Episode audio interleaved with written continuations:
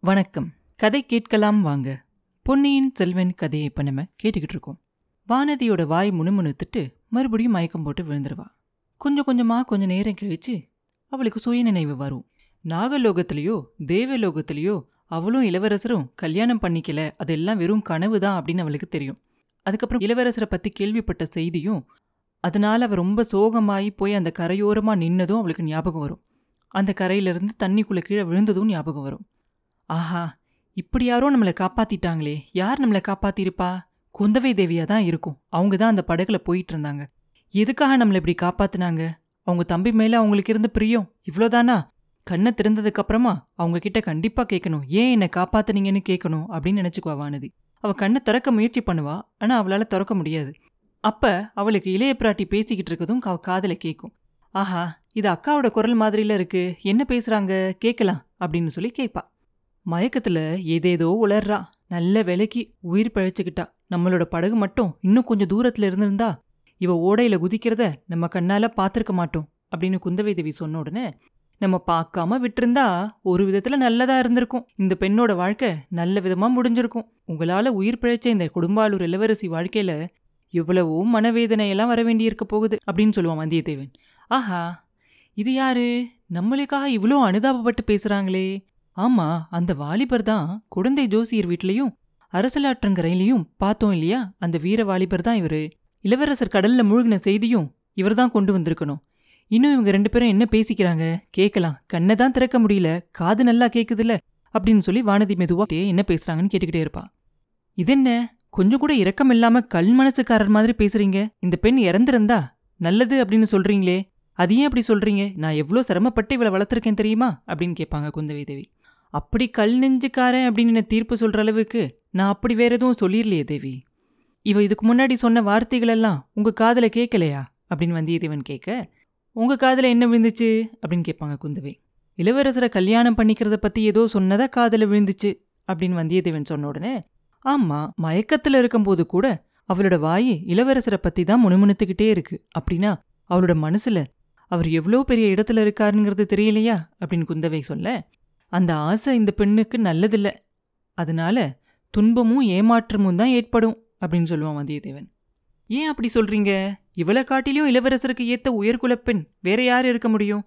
கொடும்பாலூர் வம்சத்தை பத்தி நீங்க கேள்விப்பட்டதில்லையா? அப்படின்னு குந்தவை கேட்க நல்லா தெரியும். நான் நினைக்கிறது ஒண்ணு நீங்க சொல்றது இன்னொன்னு. இந்த பெண் எவ்வளோ உயர்ந்த குலத்துல இருந்தா என்ன? இவ மனசுல இருக்க எண்ணம் நடக்காது அப்படின்னு வந்தியத்தேவன் சொன்ன உடனே கட்டாயம் நடக்கும். அது இவ மனசுல மட்டும் இல்லை என் மனசுலையும் இருக்கு. நான் செஞ்ச தீர்மானம் அப்படின்னு சொல்லுவாங்க குந்தவை தேவி.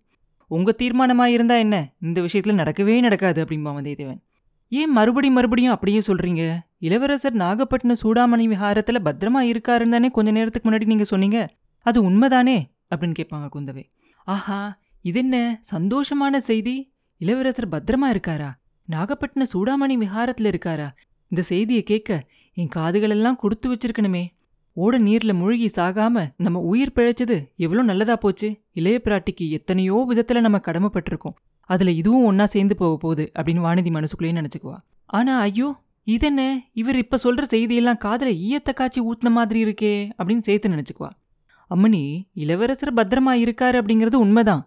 ஆனா இவளோட ஆசை நிறைவேறாது அப்படிங்கிறது நிச்சயம். இளவரசர் இந்த பெண்ணை கல்யாணம் பண்ணிக்க மாட்டாரு அப்படின்னு நான் நினைக்கிறேன் அப்படின்னு வந்தியத்தேவன் சொல்லிக்கிட்டு இருக்கும்போதே நீங்க எதை வேணும்னாலும் நினைக்கலாம். இந்த உலகத்துல நான் போடுற கோட்டை தாண்டாம என் பேச்ச தட்டாம கேட்கக்கூடிய ஒரே ஒரு ஆண்மகன் என் தம்பி அருள்மொழிவர்மன் அப்படின்னு புந்தவை சொன்ன உடனே இளவரசி அப்படிப்பட்டவன் நானும் ஒருத்தங்க இருக்கேன் அப்படின்னு சொல்லுவான் வந்தியத்தேவன். பின்ன எனக்கு என்ன குறைச்சல்? என்னோட எண்ணம் நிறைவேறத்துக்கு என்ன தடை? பழுவேட்டரையர்கள் இதுக்கு கூடவா குறுக்க வருவாங்க? அப்படின்னு குந்தவை கேட்ட உடனே அது எனக்கு தெரியாது. உங்க மேல இளவரசர் ரொம்ப அன்பு வச்சிருக்காரு அப்படிங்கிறது எனக்கு தெரியும். நீங்க என்ன காரியத்தை சொன்னாலும் அவர் கேட்பாரு அவருக்கு ராஜ்யம் ஆள்றதுல கொஞ்சம் கூட இஷ்டமே இல்ல. என் கண்ணு முன்னாடியே இலங்கை மணிமகுடத்தை வேண்டாம் அப்படின்னு சொன்னார் அவரு. ஆனா நீங்க வற்புறுத்துனா ராஜ்யம் ஆள்றதுக்கு கூட அவர் சம்மதிப்பாரு. ஆனா இந்த பெண்ணை கல்யாணம் பண்ணிக்க மாட்டாரு அப்படின்னு வந்தியத்தேவன் சொன்ன உடனே சம்மதிக்க மாட்டாரு அப்படின்னா சொல்றீங்க? அப்படி என் தோழிக்கிட்ட வேண்டாம் அப்படின்னு சொல்ற அளவுக்கு என்ன குறைய கண்டானா? நீங்க தான் என்ன கண்டீங்களா? அப்படின்னு அவ கேட்ட உடனே அம்மணி இந்த பெண்கிட்ட நானும் ஒரு குறையும் கண்டுபிடிக்கல. இளவரசருக்கும் ஒரு குறையும் இருக்காது. இளைய பிராட்டி அரண்மனையில வேலை செய்யற எல்லாருமே எவ்வளோ சின்ன வேலை செஞ்சாலும் அவங்க எல்லாருமே எனக்கு உயர்ந்தவங்க தான். இளைய பிராட்டியோட தோட்டத்துல வாழ்ற முயல் குட்டி கூட என் கண்ணுக்கு தேவேந்திரனோட ஐராவதத்தோட மேலானதா தான் தோணும் ஆனா இளவரசரோட மனசு வேற ஒரு பெண்கிட்ட போயிருக்கலாம் இல்லையா? அப்படின்னு வந்தியத்தேவன் சொன்ன உடனே ஐயோ எவ்வளோ கொடுமையான வார்த்தைகள். இவர் எதுக்காக என்னை இவ்வளோ காயப்படுத்துறாரு? அப்படின்னு வானிதி நினைச்சுக்கிட்டே இன்னும் பேசாமல் கண்ணை மூடிக்கிட்டே இவங்க பேசுகிறத கேட்டுக்கிட்டு இருப்பா. வானர் குலத்து வீரரே நீங்கள் சொல்கிறது எனக்கு புரியல. என் தம்பியை பற்றி ஏன் இப்படிப்பட்ட தப்பான பேச்சுகளெல்லாம் சொல்கிறீங்க அப்படின்னு குந்தவை கேட்க நான் அப்படி ஒன்றும் தப்பாக சொல்லிடலையே. உண்மையத்தான் சொல்கிறேன் என் கண்ணால் பார்த்ததையும் காதால் கேட்டதையும் தான் சொல்கிறேன் அப்படின்பா வந்தியத்தேவன் என்ன கேட்டீங்க? எவ்வளோ கஷ்டமான விஷயமா இருந்தாலும் பரவாயில்ல சொல்லுங்கள் நான் கேட்குறேன் அப்படின்னு குந்தவை சொல்ல ஓடக்கார பெண் பூங்குழலி அப்படிங்கிறவளை பற்றி நான் உங்ககிட்ட சொன்னேன் இல்லையா? இலங்கைக்கு என்னை கொண்டு போய் சேர்த்ததும் அவதான் இளவரசரையும் என்னையும் கடல்ல இருந்து காப்பாத்தினதும் அவதான் சூடாமணி விஹாரத்துக்கு இளவரசரை படகுல ஏத்தி கொண்டுகிட்டு போயிருக்கிறவளும் அவதான் சேந்த நமுதனை மட்டும் நம்பி இளவரசரை நான் ஒப்படைச்சிட்டு வரல. பூங்குழலியை நம்பி தான் ஒப்படைச்சிருக்கேன். அந்த பெண்ணுக்கு ஆயிரம் உயிர் இருந்தா அவ்வளவையும் இளவரசருக்கே கொடுத்துருவா அப்படின்னு வந்தியத்தேவன் சொன்ன உடனே அதனால என்ன? ஓடக்கார பெண் ஓடக்காரி தான். உலகமால பிறந்தவனை கல்யாணம் பண்ணிக்கிறத பத்தி அவ கனவு காண முடியுமா? தரையில தத்தி குதிக்கிற சிட்டுக்குருவி வானத்துல உயர்ந்து பறந்து வட்டமிடுற கருடனை பார்க்க முடியுமா? அப்படின்னு குந்தவை கேட்ட உடனே ஏன் முடியாது? சிட்டுக்குருவியும் கருடனை அண்ணாந்து பார்க்கலாம். கருடனும் சிட்டுக்குருவியும் குனிஞ்சு பார்க்கலாம். அப்படின்னு வந்தியத்தேவன் சொன்ன உடனே என் தம்பி மனசுல அப்படி ஏதாவது என்ன இருந்தா அதை போக்குறது நானா தான் இருப்பேன். கூடவே கூடாது.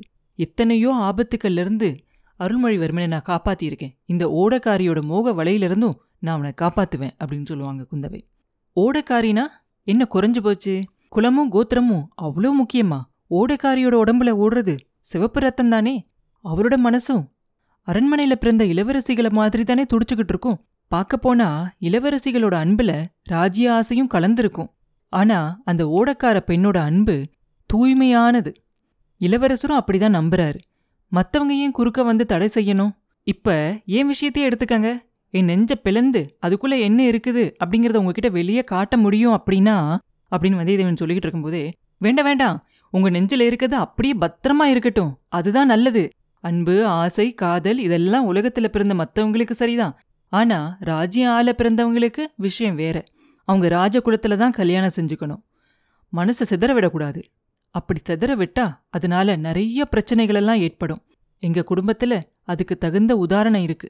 எங்க அப்பா அவரோட சின்ன வயசுல ராஜ்யம் ஆள்ற உத்தேசமே அவருக்கு இல்லாதப்ப இப்படிதான் காட்டுல வளர்ந்த ஒரு பெண்ண. ஆனா இதெல்லாம் இப்போ உங்களுக்கு நான் எதுக்காக சொல்லணும்? இந்த பொண்ணுக்கும் நினைவு வர ஆரம்பிச்சிருச்சு. அவ கண்ணிமைகள்லாம் அசையுது. வேற ஏதாவது சொல்றதுக்கு இல்லையா? ஈழ நாட்டுல இன்னும் நிறைய அபாயங்கள் எல்லாம் இருந்துச்சுன்னு சொன்னீங்களே. அது என்ன? அதை பத்தி சொல்லுங்க அப்படின்னு குந்தவை கேட்பாங்க. ஆமா இளவரசி. இலங்கை சிம்மாசனத்தையும் மணிமகுடத்தையும் இளவரசர் வேண்டாம் அப்படின்னு சொல்லிட்டு நாங்க அன்னைக்கு ராத்திரி அனுராதபுரத்து வீதியில நடந்து வந்துகிட்டு இருந்தப்ப திடீர்னு ஒரு கட்டடத்தோட முன்பகுதி இடிஞ்சு விழுந்துருச்சு.